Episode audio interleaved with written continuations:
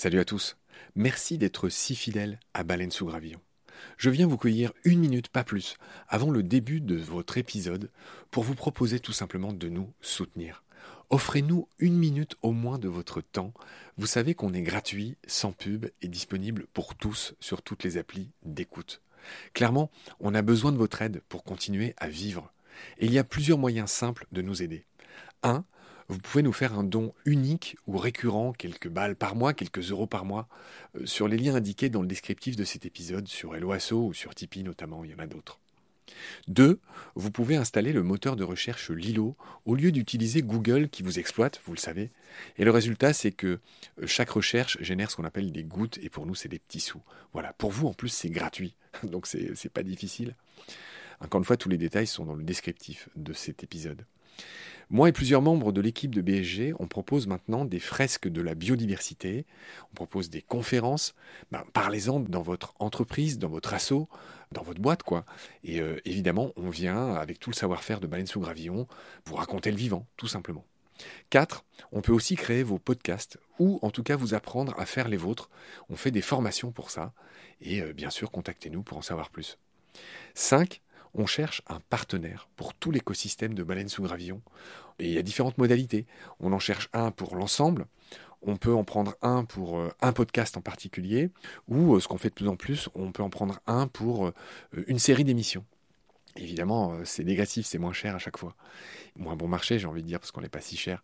Donc euh, voilà, vous pouvez devenir coproducteur de ce qu'on fait. En tout cas, ben, voilà, prenez conscience que ce qu'on fait est certes gratuit, mais on a besoin de vous pour continuer à exister. Moi, ça fait trois ans que je fais ça sur mes fonds, et là, ben, évidemment, je suis obligé de, faire autre chose hein, pour euh, vivre, sachant que France Culture ne suffit pas à me faire vivre. Voilà. Pour nous joindre, c'est simple, contact at baleinesougravillon.com. Tous les détails sont dans le descriptif de l'épisode. Je vous laisse maintenant retrouver l'épisode du jour. Je vous dis merci, salut, à bientôt.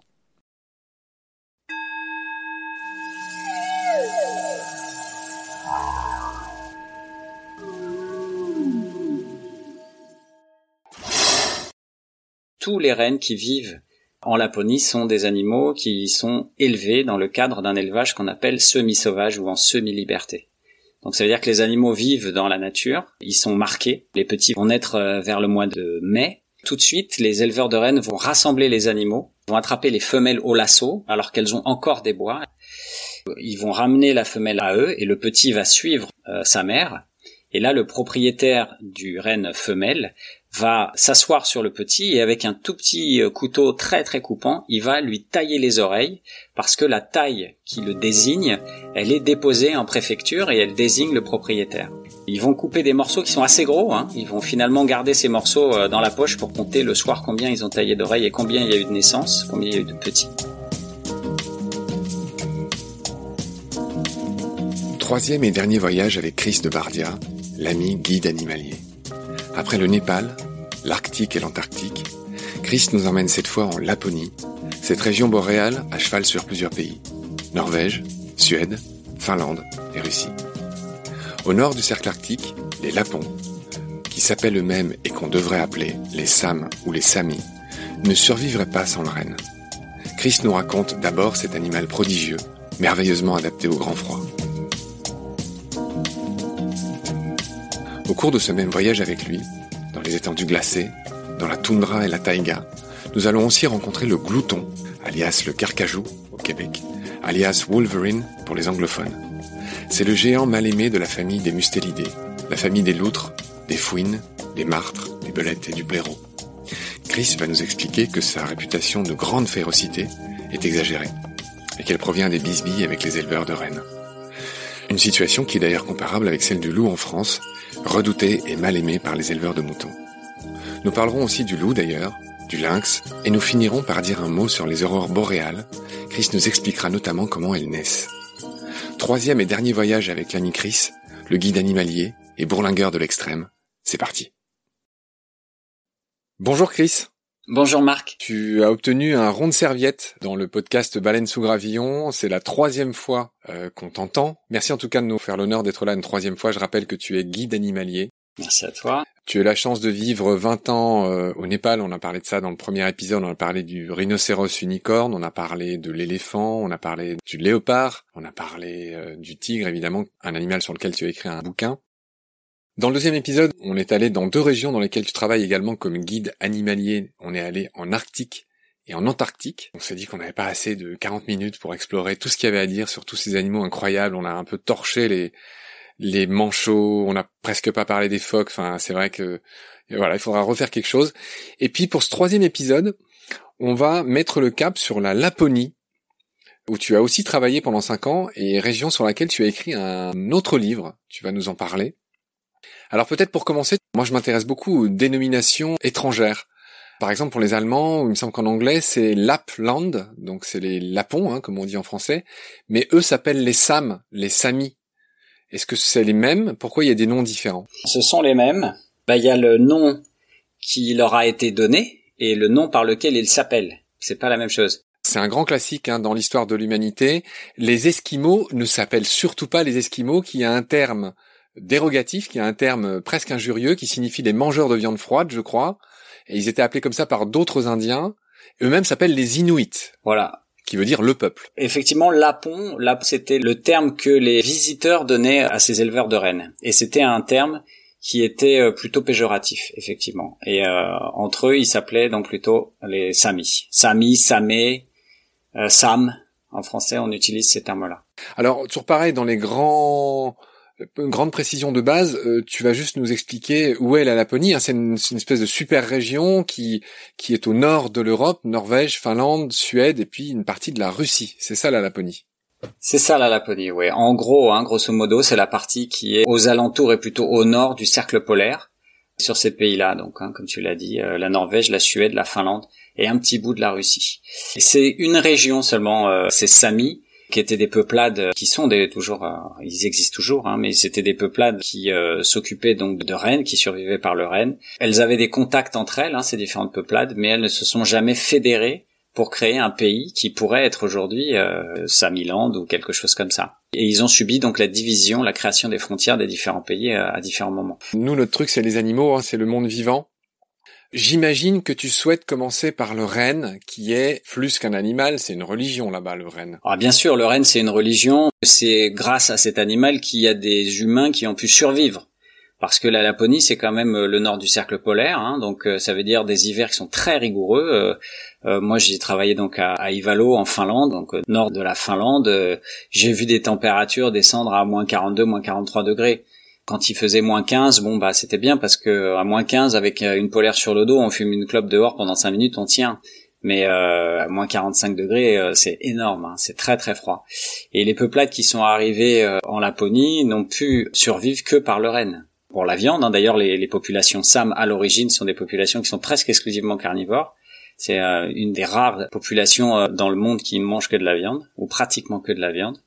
Et donc c'était euh, les outils avec les os et les bois, et puis la peau évidemment, et puis la viande pour survivre, et puis la peau pour se vêtir, et puis pour pouvoir faire leur tente, qu'ils appellent l'avo, pour se protéger. C'était vraiment très rudimentaire et il y avait que le renne qui était là en quantité suffisante pour pouvoir subvenir à leur survie. Rangifère tarandus. Ça te dit quelque chose? Ouais, c'est le nom latin du renne. Bon, j'ai mis ça derrière nous aussi, hein. Tu connais mon obsession pour l'étymologie. Ah, c'est bien, c'est bien. C'est bien, il faut, il y a de la précision. Moi, j'avais une question par rapport à ces gens qui ne mangent que de la viande. Tout ça ne me paraît pas très sain, mais j'imagine que ces gens ont développé un métabolisme particulier. Bon, attention, hein, je dis mangent presque exclusivement que de la viande, c'est pas tout à fait vrai parce qu'il y a euh, toute une panoplie de végétation en été qui existe en Laponie, et puis même euh, il y a un petit peu d'agriculture. Hein, il y a même eu de l'élevage pendant un moment, un petit peu. quoi. Hein. C'est une région qui est assez hostile.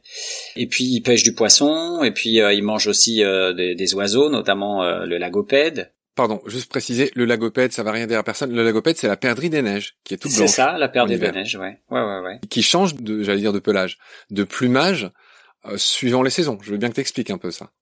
Elle devient blanche euh, en hiver, donc elle est plus difficile à capturer. Comme le lièvre, comme le renard. Voilà, c'est ça. Donc c'est des animaux qui ont une glande dans le cerveau qui en fait est stimulée ou non suivant l'azimut du soleil, l'azimut maximum du soleil. Quand l'azimut euh, descend, la glande est plus stimulée, ils deviennent blancs, plus de mélanine. Et quand elle remonte au-dessus d'un certain azimut, eh bien, ils deviennent, euh, ils reprennent leur couleur. Ah, ça c'est fantastique, là, tu m'apprends le mécanisme. C'est le cas du lagopède en particulier. Les Samis, euh, enfin en tout cas ceux qui vivaient à l'ancienne, hein, parce qu'aujourd'hui c'est un petit peu compliqué, euh, Sami, pas Sami, c'est un petit peu difficile, mais ceux qui vivaient en, en, Laponie euh, il y a plusieurs siècles et qui ne vivaient que d'élevage de rennes et de consommation de rennes, bon c'était des gens qui étaient pas très grands, et puis ils vivaient pas très vieux non plus. Alors est-ce que c'est dû euh, exclusivement à leur régime carnivore ou à d'autres facteurs? Ils avaient des vies rudes aussi. Hein. Mais la viande de renne, c'est une viande par exemple qui n'a pas de mauvais gras. C'est une des, c'est un peu comme le. L'alpaca, oui, les camélidés d'Amérique du Sud où j'ai travaillé. Ouais, c'est un peu comme ça. C'est le cas du renne, donc. Pas de cholestérol, je crois. Pas de cholestérol des graisses euh, saturées qui sont pas si euh, néfastes que ça. S'il fallait euh, survivre en mangeant que de la viande, c'est un bon animal pour ça. D'accord.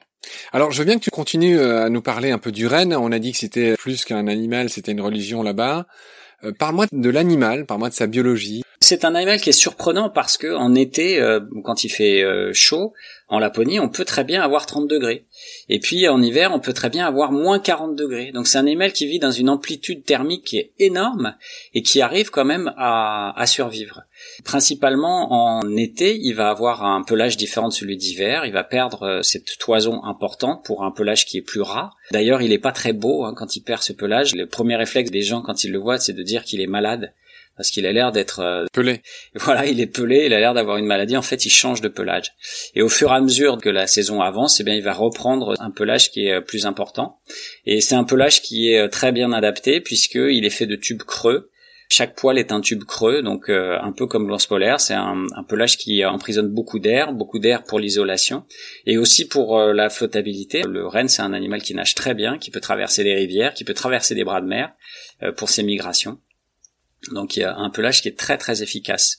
Il a aussi la particularité d'avoir euh, des articulations au niveau des jambes qui sont faites dans une espèce de, de gel, une matière cartilagineuse qui ne gèle pas.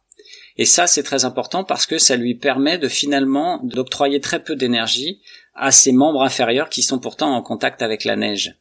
La chaleur est gardée vraiment pour les organes vitaux, finalement qui sont emprisonnés dans son corps trapu et sous ce pelage important. Mais les pattes finalement sont assez peu euh, irriguées et en tout cas assez peu chauffées. Euh, ça, donc ça, c'est aussi une particularité physiologique donc du, du renne. Et puis le renne, c'est un, représentant de la famille des cervidés, et ce qui les caractérise, c'est qu'ils ont des bois, des bois qui poussent et qui tombent chaque année. Et le renne est une exception euh, chez les cervidés, puisque normalement, chez les cervidés, il n'y a que le mâle qui a des bois sur la tête, le renne a des bois, le mâle et la femelle. Alors bien sûr, le mâle peut avoir euh, des bois beaucoup plus importants que la femelle, euh, mais la femelle a quand même des bois qui existent, qui sont petits. Elle a des bois. Peut parler de ça. Donc, qu'est-ce qu'on peut dire aussi? C'est un ruminant. Hein, donc, euh, il va passer sa vie à, manger de la végétation et puis à, la ruminer. En hiver, le renne va trouver seulement du lichen qu'il va trouver sous la neige. Il a un odorat excellent et donc il va creuser cette neige avec ses pattes euh, au bout de ses pattes, il y a un sabot, mais qui est en deux parties, qui correspond à deux doigts finalement. Et euh, ce sabot, il a une forme plutôt pointue, et sous le sabot, c'est creux. Donc il y a un bord d'attaque du sabot qui est très dur et qui lui permet de se servir de son sabot un petit peu comme une pelle pour creuser la neige qui est parfois dure et trouver donc le lichen qui est au pied des arbres grâce à son odorat important.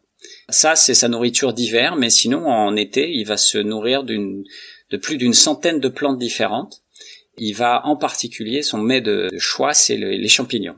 Il va manger les champignons. J'ai lu quelque part que dans certains cas, euh, ça pouvait être des champignons hallucinogènes et que le renne, du coup, titubait dans certains cas, qui se shootait. Des animaux qui titubent comme ça, euh, c'est pas forcément les champignons, mais c'est aussi parce qu'ils mangent des fruits, ils mangent des baies en particulier, et euh, des fruits qui sont un peu avancés dans un estomac complexe d'un ruminant.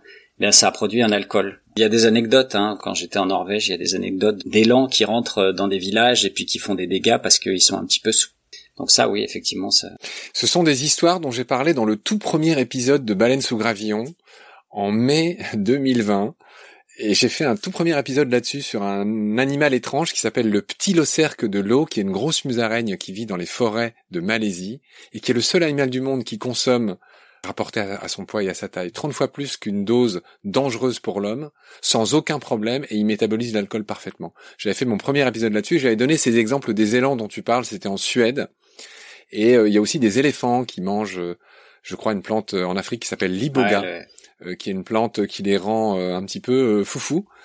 Les fruits du maroula aussi. Il y a tes fameux éléphants d'Asie dont on a parlé au, premier épisode, qui font des, qui ont fait des descentes une fois, qui ont tué des gens malheureusement en faisant des descentes dans un, entrepôt où il y avait, on fabriquait de la bière de riz. Les animaux raffolent euh, des substances fermentées, euh, ils raffolent de l'alcool, hein, c'est un peu comme nous. Ça sera pas l'objet de l'émission. Je renvoie euh, les auditoristes au tout premier épisode de Baleine sous Gravion. Ça va pas me rajeunir. Et il s'intitulait Le petit locerque de l'eau. Voilà. Est-ce qu'on a fini sur les rennes ou est-ce que tu voudrais rajouter quelque chose? Euh, non, on peut rajouter plein de choses sur les rennes. C'est vraiment le centre, hein, comme tu l'as dit euh, en Laponie. Il y a les naissances aussi. On peut parler des naissances euh, parce que euh, autant on a parlé de cette gestation différée à l'épisode précédent. Pour le renne, c'est la même chose. Hein. Pratiquement toutes les femelles vont dans l'espace de trois jours, quatre jours, tout avoir les petits en même temps pour avoir justement une, une action grégaire de protection sur les petits. Et le petit fan qui fait 3 kilos à la naissance va se lever dans la journée et il va suivre sa mère. Il y aura pratiquement jamais de gémellité, toujours un seul petit. Le petit renne va suivre sa mère, il va boire son lait qui est très très riche, un lait qui était exploité par les Samis. Auparavant, enfin, il s'en servait pour euh, faire des soupes. Il mélangeait le lait avec euh, du sang pour euh, faire une espèce de soupe. Mais il n'y a pas d'utilisation du lait comme nous on fait avec le, lait de vache. Concernant le renne, aujourd'hui, il faut savoir qu'en Laponie, il y a pratiquement plus de population de rennes sauvages. Il reste en Norvège quelques petites populations de rennes sauvages. Il y en a une qui est assez grande, mais c'est dans le sud de la Norvège.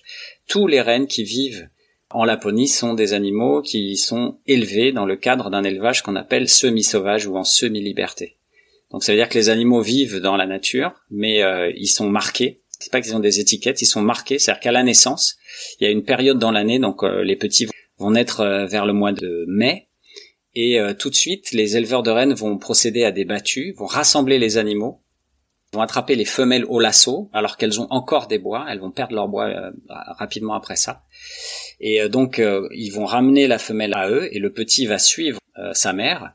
Et là, le propriétaire du renne femelle va s'asseoir sur le petit et avec un tout petit couteau très très coupant, il va lui tailler les oreilles parce que la taille qui le désigne elle est déposée en préfecture et elle désigne le propriétaire. Ils vont couper des morceaux qui sont assez gros, hein. ils vont finalement garder ces morceaux euh, dans la poche pour compter le soir combien ils ont taillé d'oreilles et combien il y a eu de naissances, combien il y a eu de petits. C'est comme ça qu'ils savent euh, combien ils ont de reines, combien de naissances, et de là ils vont déduire, ok, bah on en a eu tant de naissances, on peut en tuer tant à la battue d'hiver cette fois-ci. Juste avant l'hiver, avant l'entrée de l'hiver, il y a une deuxième battue et là, on va sélectionner les mâles pour la plupart, hein, 80% des mâles. 80% des rennes abattues sont des mâles euh, pour la production de viande. Ah oui, donc là, ça fera plaisir aux féministes. Euh, là, c'est les mâles hein, qui payent un peu de leur personne pour, pour euh, comment dire, pour la collectivité, pour une fois. Je suis pas sûr parce qu'être une femelle, Bon, il y a des femelles qui sont abattues hein, aussi. Les femelles sont aussi euh, l'objet de bagarres entre mâles pour avoir, euh, parce qu'elles sont gardées en harem. Là, le féminisme est peut-être mal, mal euh, représenté. On peut pas tout avoir, on peut pas tout avoir. Voilà. Je voudrais qu'on enchaîne sur un animal que j'adore, qui est le glouton. Wolverine en anglais, c'est l'animal qui a inspiré le célèbre Wolverine, le personnage de cinéma. Et donc voilà, explique-moi quel est cet animal qui est un mustélidé, si je ne me trompe pas, c'est-à-dire la famille des, c'est le plus gros représentant de la famille des, des loutres, des martres, des fouines, des hermines. C'est donc un mustélidé. Le blaireau. Le blaireau aussi, oui, très juste. Ouais, ouais. Alors parle-moi du glouton. Il existe en Laponie, mais il existe aussi euh, sur le continent américain. On l'appelle le carcajou au Canada. Très juste. Tout comme le renne s'appelle le caribou, tant qu'on y est. Voilà. Alors attention, hein, si tu as des ultra puristes qui t'entendent, ils vont te dire que non, hein, c'est pas le même animal, mais euh, bon, euh, voilà. C'est pas euh, Rangifère euh, tarandus? Si, si, mais il y a un troisième, il y a un troisième truc derrière, il y a un troisième nom derrière. Bon, ça, c'est des batailles de naturalistes. Hein. Ah, c'est une sous-espèce, d'accord. Ouais, bref, voilà. Mais alors le carcajou, oui, donc c'est le plus grand, effectivement, le plus grand représentant de la famille des mustélidés. Il est en voie de disparition en Laponie parce que il souffre d'une d'une réputation terrible qui le fait détester euh, parce que c'est un des prédateurs naturels du renne. Et on exagère beaucoup euh, son côté féroce, euh, son côté. On raconte des histoires horribles, hein, comme quoi il va. Quand tu dis on, c'est qui on? Les éleveurs de rennes en particulier. Évidemment, c'est un prédateur du renne. Donc il va tuer des petits et puis on, on dit qu'il tue plus que ce qu'il a besoin de tuer, c'est-à-dire qu'il tue plusieurs animaux alors qu'il en mange un petit bout d'un seul. Mais ça c'est quelque chose qui est souvent mal compris chez les humains ce comportement, c'est que quand on est un prédateur dans des grands espaces comme la Laponie ou comme les Alpes ou autre chose, hein, attraper des animaux pour pouvoir manger, c'est pas quelque chose qui arrive forcément tous les jours. Donc quand on tombe sur un groupe euh, surtout quand on est dans le froid euh, et qu'on arrive à en tuer plusieurs, c'est aussi une garantie de savoir qu'on peut retourner sur cet endroit-là et euh, venir ronger des os pendant pas mal de temps si on ne trouve pas autre chose à se mettre sous la dent. C'est une technique pour pour survivre. Nous, on prend ça pour un acte de cruauté, mais c'est une lecture complètement anthropomorphe. Les animaux, ils n'ont pas d'intention, ils veulent juste vivre selon leur nature. Et quand on vit que de la chasse, il y a des fois la chasse, elle est fructueuse, il y a des fois elle l'est pas. Donc quand elle est très fructueuse et qu'on peut tuer deux individus, euh, on sait qu'à cet endroit-là, il y a des cadavres qui nous attendent pour les jours à venir. Euh, en dehors de ça, le glouton est en voie de disparition en Laponie. Il reste très peu d'individus. Il est protégé, mais malgré tout, euh, les éleveurs de rennes sont souvent en opposition avec sa présence et on va dire qu'il disparaît quoi. Il y a un énorme parallèle avec un endroit où j'ai vécu dans les Andes au Chili, avec les éleveurs de lama et d'alpaca qui tuent des pumas. Tout ça est très réglementé si les pumas sont protégés. Euh, ça arrive, j'y vois un énorme parallèle. Hein. Euh, éleveurs, ils sont pas copains. Non, mais au-delà de ça, euh, il faut juste poser la question. l'élevage en général, partout où il y a un élevage qui est un peu plus gros qu'un élevage très traditionnel, la faune sauvage autour disparaît. Le tigre dans les régions indiennes et népalaises, c'est la même chose. Le jaguar, c'est la même chose en Amérique du Sud et au Brésil en, particulier. Euh, dans tous les endroits où on va faire de l'élevage pour manger de la viande de façon inconsidérée comme on le fait, c'est-à-dire tous les jours à tous les repas, la nature autour disparaît. C'est juste à constater. Sans rentrer dans les polémiques, il faut regarder partout dans le monde et chez nous de la même façon. Dès qu'on élève des animaux en surnombre, la nature autour disparaît. C'est bien noté, merci de cette précision. Donc, euh, ok pour le glouton, alias Carcajou, alias euh, Wolverine, j'ai pas son nom latin, voilà, une pierre de mon jardin. Alors, on a parlé du lagopède, on a parlé du glouton, est-ce qu'on dit un mot sur le loup quand même? Il y a des loups euh, surtout en Suède. Les grosses populations de loups sont en Suède et en Russie. souvent, la blague hein, en Finlande, c'est de dire que les loups ils habitent en Russie, ils viennent manger en Finlande et après ils rentrent en Russie. Et ça, c'est la plaisanterie. Il y a très peu. Jusqu'alors, j'ai pas euh, recensé de problème majeur de cohabitation. Entre qui et qui? Entre les éleveurs et puis euh, parce qu'il y a pas, il y a des éleveurs de rennes, mais il n'y a pas que des éleveurs de rennes. En Norvège, par exemple, il y a, a d'autres élevages. En Suède également. Des élevages de quoi? De vaches? Des élevages de vaches, de moutons, euh, et de tout, hein, partout. Et je sais que en Suède, il y a eu une question euh, justement de pouvoir chasser les loups à cause des, problèmes de cohabitation. Euh, très peu. Hein. Le loup, c'est vraiment plus en Russie. C'est bien noté. Donc le loup, c'est la famille des canidés. Le lynx, c'est la famille des félidés. Il y a des lynx en Laponie. Il y a des lynx, pareil, hein, petit nombre. Et puis le lynx, hein, c'est pas le gros animal qu'on imagine. Hein. C'est un gros chat qui nous paraît volumineux parce qu'il a beaucoup de poils, il a une queue très courte, il a les pattes qui sont relativement un peu plus longues que, celles d'un chat euh, qu'on connaît. C'est pas un très gros animal, hein. il va s'attaquer à des petites proies, euh, notamment les lièvres arctiques en, Laponie. Après, on peut jamais être sûr, mais je pense pas qu'il s'attaque à des rennes, par exemple. Alors, je fais juste un petit parallèle. Il y a aussi des lynx dans le Jura, il y en a très très peu. Et eux, leur proie de prédilection, c'est quand même des chevreuils. Hein. Des animaux plus gros qu'eux, certes, mais dans le Jura, les lynx, euh, les rares, les très rares lynx, euh, ils tuent des chevreuils. Ouais, à mon avis, des jeunes peut-être. Ah non non, enfin même même des adultes, hein, je pense. Vraiment. Pour le coup, j'ai lu un numéro euh, de la Hulotte auquel je suis abonné. Ouais, ouais, c'est possible.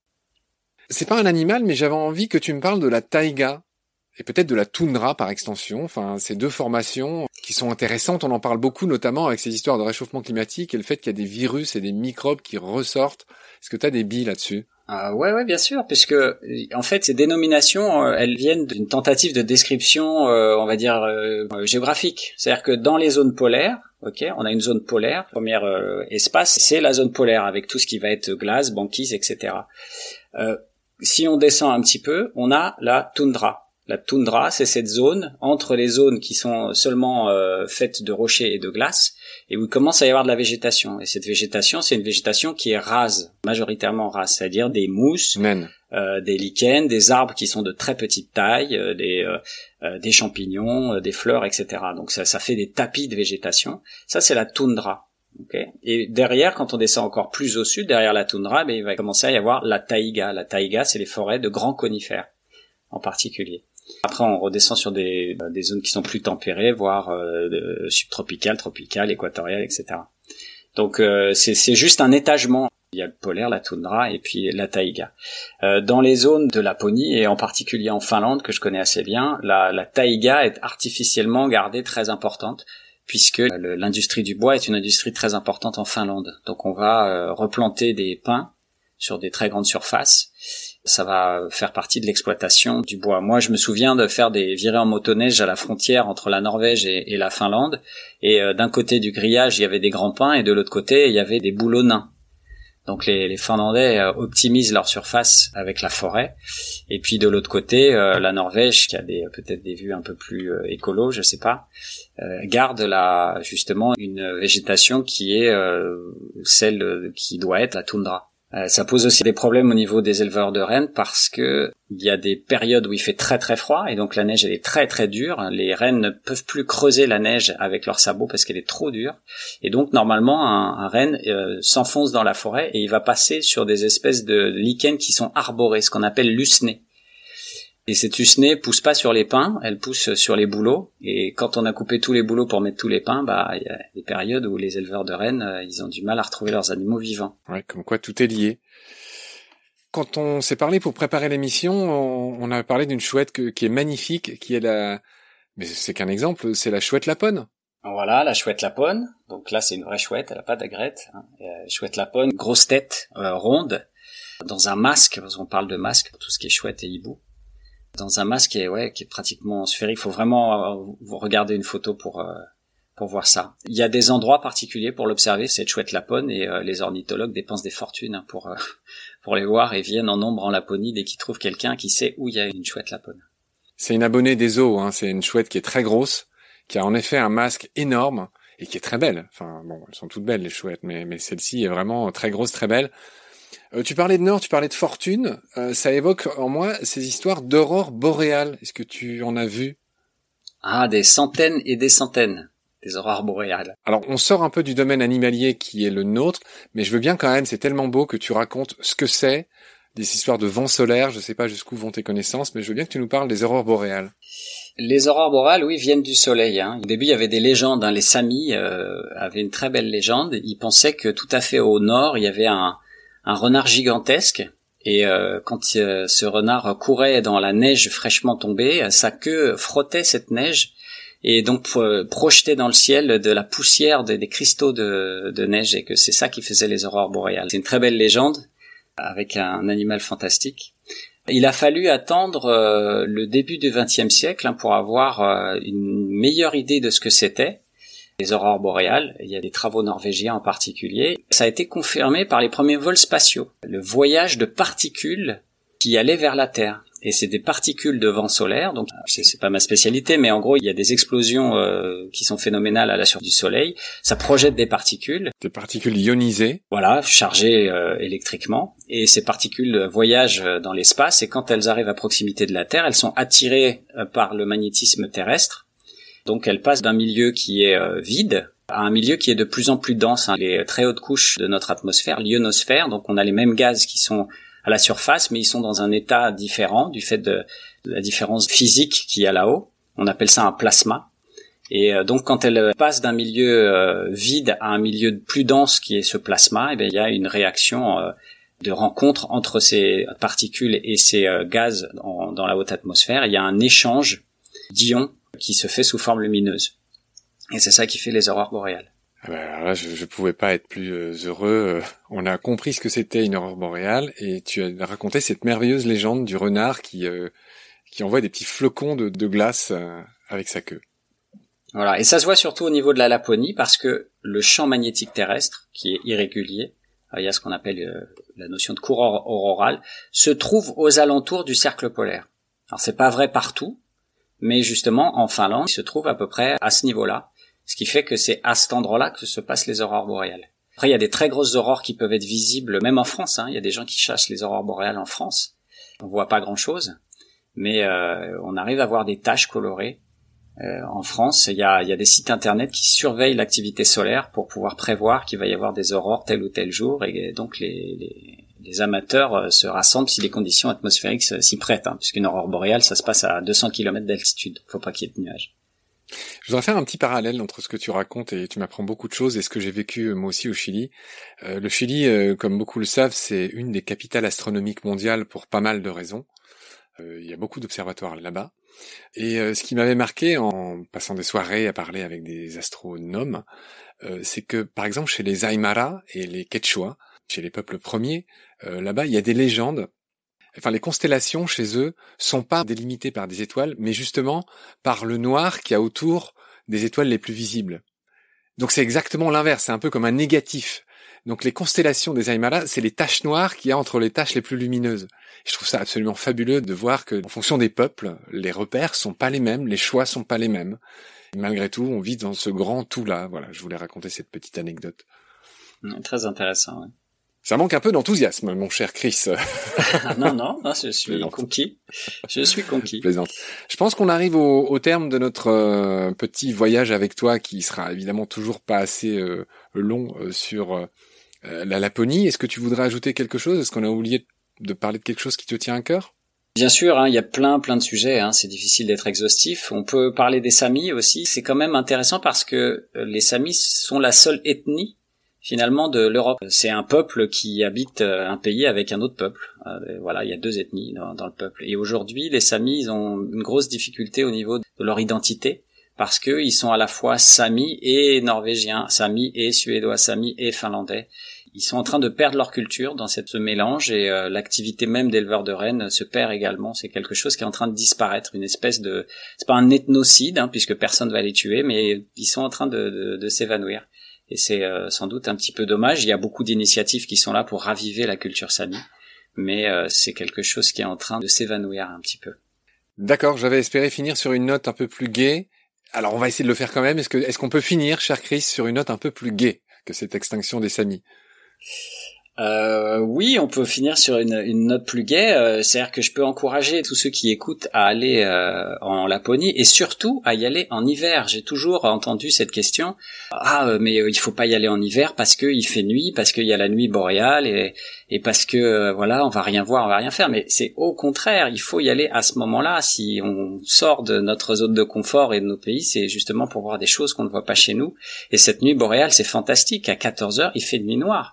Et euh, les gens ne s'enferment pas dans des congélateurs en attendant la belle saison. Hein, ils vivent normalement, et ça aussi c'est très euh, impressionnant à voir, qu'ils vivent tout à fait normalement. Les enfants vont à l'école, les gens vont au boulot. Euh, et puis c'est à ce moment-là justement qu'on voit les aurores boréales, parce qu'on ne les voit pas quand il fait trop jour. Hein. Il y a à peu près 300 aurores boréales par an mais elles ne sont visibles que dans des cieux qui sont complètement noirs et dégagés bien sûr de tout nuage. Donc euh, c'est à ce moment-là, quand euh, les lacs sont gelés, les rivières sont gelées, qu'il y a un mètre de neige euh, sur le trottoir et, et qui fait nuit. Alors le matin, en plus, il y a une, clarté parce que le soleil est pas très loin derrière l'horizon. donc on va dire de 9 heures du matin jusqu'à 14 heures, ouais, quelque chose comme ça. Il y a une clarté, une lumière qui est incroyable, une lumière bleutée qui est ouatée, presque épaisse. Tout ça sur des paysages blancs immaculés avec des forêts. C'est absolument fabuleux. Il faut aller voir la Laponie et il faut aller la voir l'hiver surtout, absolument. Je retiens ce conseil. Euh, j'ai entendu aussi dire que l'été, il y avait énormément de moustiques. Ça dépend sans doute des régions. Ouais, non, il y a des moustiques. Après, euh, le pic de moustiques est ponctuel. Hein. Il est vraiment autour euh, de juin-juillet. Euh, donc euh, après au mois d'août ça va quoi. Et puis c'est oui c'est certaines régions, c'est vraiment des régions où il va y avoir euh, de l'eau, il va y avoir des forêts. bon, en Laponie en particulier. Il paraît que c'est intenable. Enfin il paraît que quand il y a les moustiques c'est intenable. Bah, les Samis tiennent et euh, ils aiment bien les moustiques, les Samis, parce que quand ils font leur battue d'été, les moustiques attaquent également les rennes. Et les rennes, pour éviter les, les moustiques, vont se rassembler et euh, en Finlande, en tout cas, ils vont se rassembler au sommet des collines parce que c'est un peu plus venté et du coup, ils sont moins attaqués par les moustiques. Et du coup, c'est plus facile pour eux pour les rabattre ensuite dans les enclos où ils vont marquer les petits. Donc euh, les les Samis aiment les moustiques. Mon cher Chris, là voilà notre anecdote positive sur laquelle nous allons finir cette émission. Nous allons donc nous arrêter là. Je te remercie, Chris. On a vécu trois merveilleux moments avec toi, trois gros voyages, le Népal, l'Arctique et l'Antarctique, et puis la Laponie dont on vient de parler. Je te remercie infiniment. Je pense qu'on va se revoir, toi et moi. On se définit tous les deux comme des vagabonds internationaux. Voilà, c'est quelque chose comme ça. Merci à toi en tout cas. Et ben, je t'en prie. Et, euh, et, donc je suis impatient de te rencontrer en vrai. Je te remercie et à très vite. Je sais pas où, mais, euh, mais à très vite. À bientôt.